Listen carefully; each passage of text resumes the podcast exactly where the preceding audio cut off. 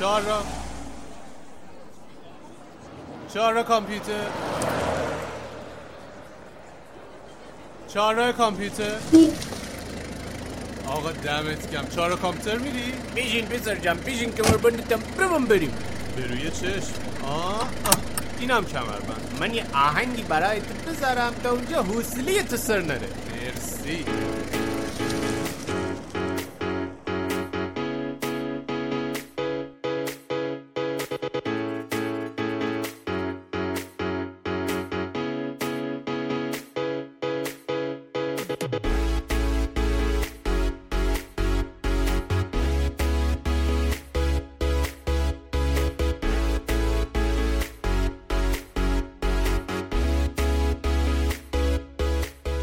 وقتتون بخیر. من آرش کاویانی هستم و اینجا چهارراه کامپیوتره. تو پادکست چهارراه کامپیوتر من و اردشیر کاویانی برادرم مسائل کامپیوتری رو به زبون ساده بهتون توضیح میدیم.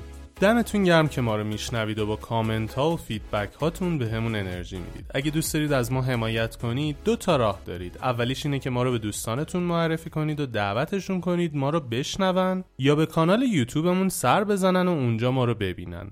دومین راهی که می‌تونید از ما حمایت کنید اینه که از طریق سایت هامی باش از ما حمایت مالی انجام بدید. کافیه برید تو سایت هامی باش چاره کامپیوتر رو پیدا کنید و هر مبلغی دوست داشتید از ما حمایت کنید. اگه سختتون هم هست لینکش رو توی توضیحات اپیزود گذاشتم. ما در حال اجرا کردن یه پروژه‌ای برای کانال یوتیوب چاره کامپیوتر بودیم که توش کلمات و تکنولوژی های کامپیوتری رو به زبون ساده توضیح می‌دادیم. حواسمون بود که این محتواهای ویدیویی جوری ساخته بشه که بتونیم مستقیما اونها رو به صورت پادکست هم منتشر بکنیم. محتوایی که در ادامه میشنوید صوت یکی از ویدیوهای کانال یوتیوبمون هست که در مورد یک کلمه یا تکنولوژی به زبون ساده صحبت کردیم.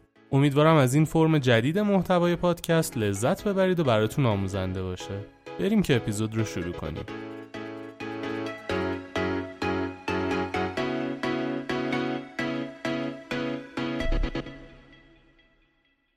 کلمه database به گوشتون خورده. database چیه؟ کجا به درد می‌خوره؟ و انواع مختلف database چیان؟ امروز قراره خیلی مقدماتی و پایه این رو بهتون آموزش بدم.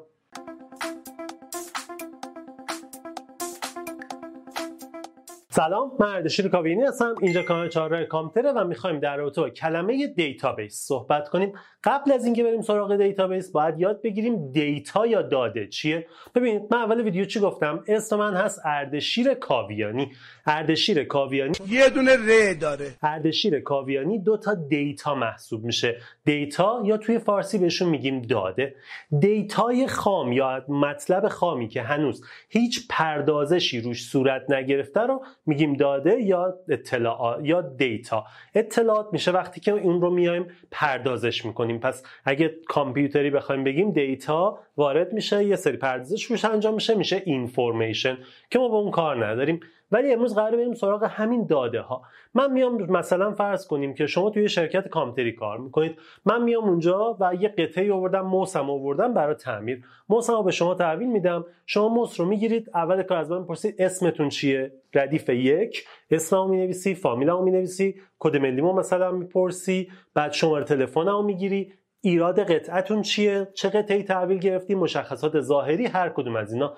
یه سری اطلاعات نویسی هر کدوم از این اطلاعات یه دیتا محسوب میشه. حالا اگه بیای اینا رو توی ستونهای مجزایی قرار بدی یعنی بگی ستون نام بعد بنویسی فامیل بنویسی جنس بنویسی بعد دونه دونه هر کدوم از اینا رو بذاری تشکیل یک جدول میده. این جدول شامل یک سری اطلاعات در رابطه با قطعه اردشیر کاویانی یا در رابطه با اردشیر کاویانی یا کسی که اومده این رو تحویل داده. حالا اگه بیایم کلا یه جدول بذاریم یا یک تیبل داشته باشیم یه چیزه یه حالت قویتر و ترش اینه که من بیام یه جدول بذارم مشخصات طرف رو بنویسم یه جدول دیگه بذارم مشخصات قطعش رو بنویسم اونجا.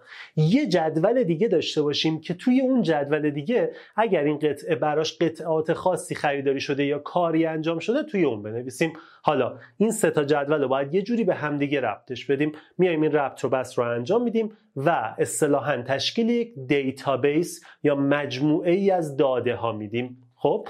پس database میشه مجموعه‌ای از جدول های ما که هر کدوم از این جدول ها یه سری اطلاعات توشه پس امیدوارم ساده گفته باشم و فهمیده باشید. شما ساده ترین database ی که احتمالا استفاده می‌کنید دفترچه تلفن یا دفترچه‌ای که توی موبایلتون دارید. اسم طرف فامیل طرف و شماره موبایلش رو مثلا یادداشت کنید. حالا امکان داره شماره موبایلش باشه شماره خونش باشه یه سری چیز دیگه. امکان داره ایمیل رو نوشته باشید و غیره. پس این میشه یک database خیلی ساده که حالا توی مورد خاص به این database که الان گفتم database های CSV هم میگیم. comma separated value هم میگیم که بعدا حالا اگر دوست داشتید رفتید سراغ database در موردشون بیشتر اطلاعات کسب می‌کنید. پس database اینه که شما بیاید یک سری از اطلاعات رو به صورت دسته بندی شده یه جایی قرار بدید و بعد بتونیم فراخونیش کنیم. فرض کنیم این موس من تعمیر شد و حالا می‌خواید شما به من زنگ بزنید. موس من رو به یه شماره فاکتور کردید. درسته؟ تعمیرکار بهتون میده میگه که آقا آماده است زنگ میزن بگو بیام ببرنش. شما برای اینکه بتونید منو پیدا کنید فقط کافیه شماره فاکتور رو search کنید. وقتی شماره فاکتور رو search کنید اسم من میاد مشخصات من میاد و می‌فهمید که من این قطعه رو چه روزی چه ساعتی آوردم تحویل دادم و حالا باید بیام تحویل بگیرم. با من تماس می‌گیرید. من میگم آره مثلا من پس فردا میام می‌گیرم. اونو می‌تونید دوباره تو database بنویسید که آقا فلانی گفت پس فردا. که پیگیریش باشه برای پس فردا و این کار روش انجام بشه. نرم افزارهایی که شرکت ها می نویسن به یه database ی که خودشون نوشتن وصل شده و این امکانات رو در اختیار شما قرار میده. پس شما از هر برنامه‌ای که دارید استفاده می‌کنید به احتمال خیلی زیاد پشت صحنه یه database داره که تو اون database یه سری کار داره انجام میشه و این اطلاعات اونجا سازماندهی شده. یه مثال ساده دیگه بزنم. شما میرید توی گوگل search می‌کنید مثلا چهارراه کامپیوتر. گوگل یه database خیلی بزرگ داره که توش نوشته چهارراه کامپیوتر. این لینک ها باید به ترتیب به این شکل بیاد نمایش شده بشه. مدام داره اون database ش رو update می‌کنه و به روز نگه میداره تا بتونه اطلاعات رو به شما نشون بده. حالا که با کلمه data database آشنا شدیم. بریم ببینیم معروف ترین database های دنیا چی هستن. ساده ترین و دم دستی ترین database ی که احتمال داره دیده باشید و باش کار کرده باشید. اگر مثلا رشته کامپیوتری بودید ما نرم افزار شرکت مایکروسافت به اسم Microsoft Access. نرم افزاری که توی بسته Office وجود داره و کار database رو برای ما انجام میده. یه چیز هم بگیم. این نرم افزارهایی که قراره بیان روی database کار بکنن اصطلاحا DBMS یا database management service بهشون بهشون میگیم و نامگذاری شدن.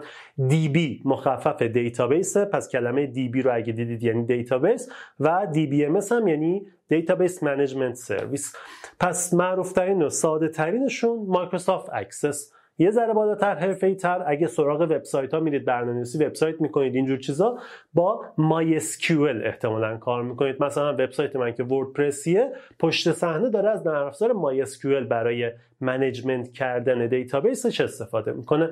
یه ذره حرفه‌ای تر نرم افزار مایکروسافته که دوباره مایکروسافت دوتا داره اینجا. مایکروسافته که به اسم Microsoft SQL Server گفته میشه. فقط. از اونجایی که SQL یا Structured Query Language یک اصطلاح کلیه که برای همه database ها استفاده میشه و مایکروسافت هم اومده همون اسم روی سرورش گذاشته خیلی جاها توی خیلی از صحبت ها می‌بینید که Microsoft SQL Server نوشته میشه ولی موقعی که می‌خوان بخونن میگن SQL Server. پس اگر شنیدید SQL Server منظورشون همون Microsoft SQL Server هست.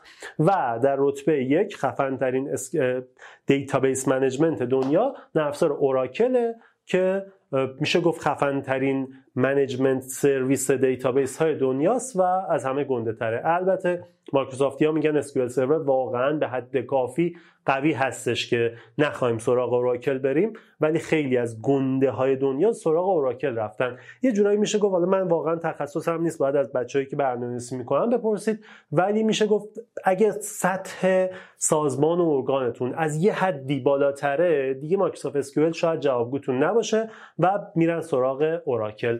البته که مایکروسافت خودش داره از Microsoft SQL استفاده می‌کنه. پس اگه در حد مایکروسافت گنده هستید که رتبه یک پر ارزش ترین نرم افزار شرکت دنیا رو داره هم Microsoft SQL جوابتون رو میده. این هم از قدرت مایکروسافت. همین من خواستم به صورت خیلی مقدماتی کلمه database رو واسهتون بگم و بگم که آقا database چیه و چجوریه. با این کلمه آشنا بشید. اطلاعات بیشتر خواستید واقعا بچه برنامه نویس رو باید دنبال بکنید و اونا بیشتر در موردش صحبت کنن من فقط می‌خوام یه مفهوم رو به شما یاد بدم و یه راه بهتون نشون بدم که اگه دوست داشتید برید سراغش و از اینجا یه چیزایی یاد بگیرید. توی این سری ویدیوهای مفهومی من سعی می‌کنم کلماتی که زیاد میشنویم و شاید دوستمون آشنا نیست توضیح بدم که اگه خواستید بتونید دنبالشون بکنید. امیدوارم ناموزش به درتون خورده باشه. دوست داشته باشید. من اردشیر کاوینی اینجا کانال چهارراه کامپیوتر مقدماتیه و ما اینجا در رابطه با نرم افزار سخت افزار مفاهیم کامپیوتری و اینجور چیزا صحبت می‌کنیم. اگه از این سطح محتوا خوشتون میاد حتما ویدیو رو لایک کنید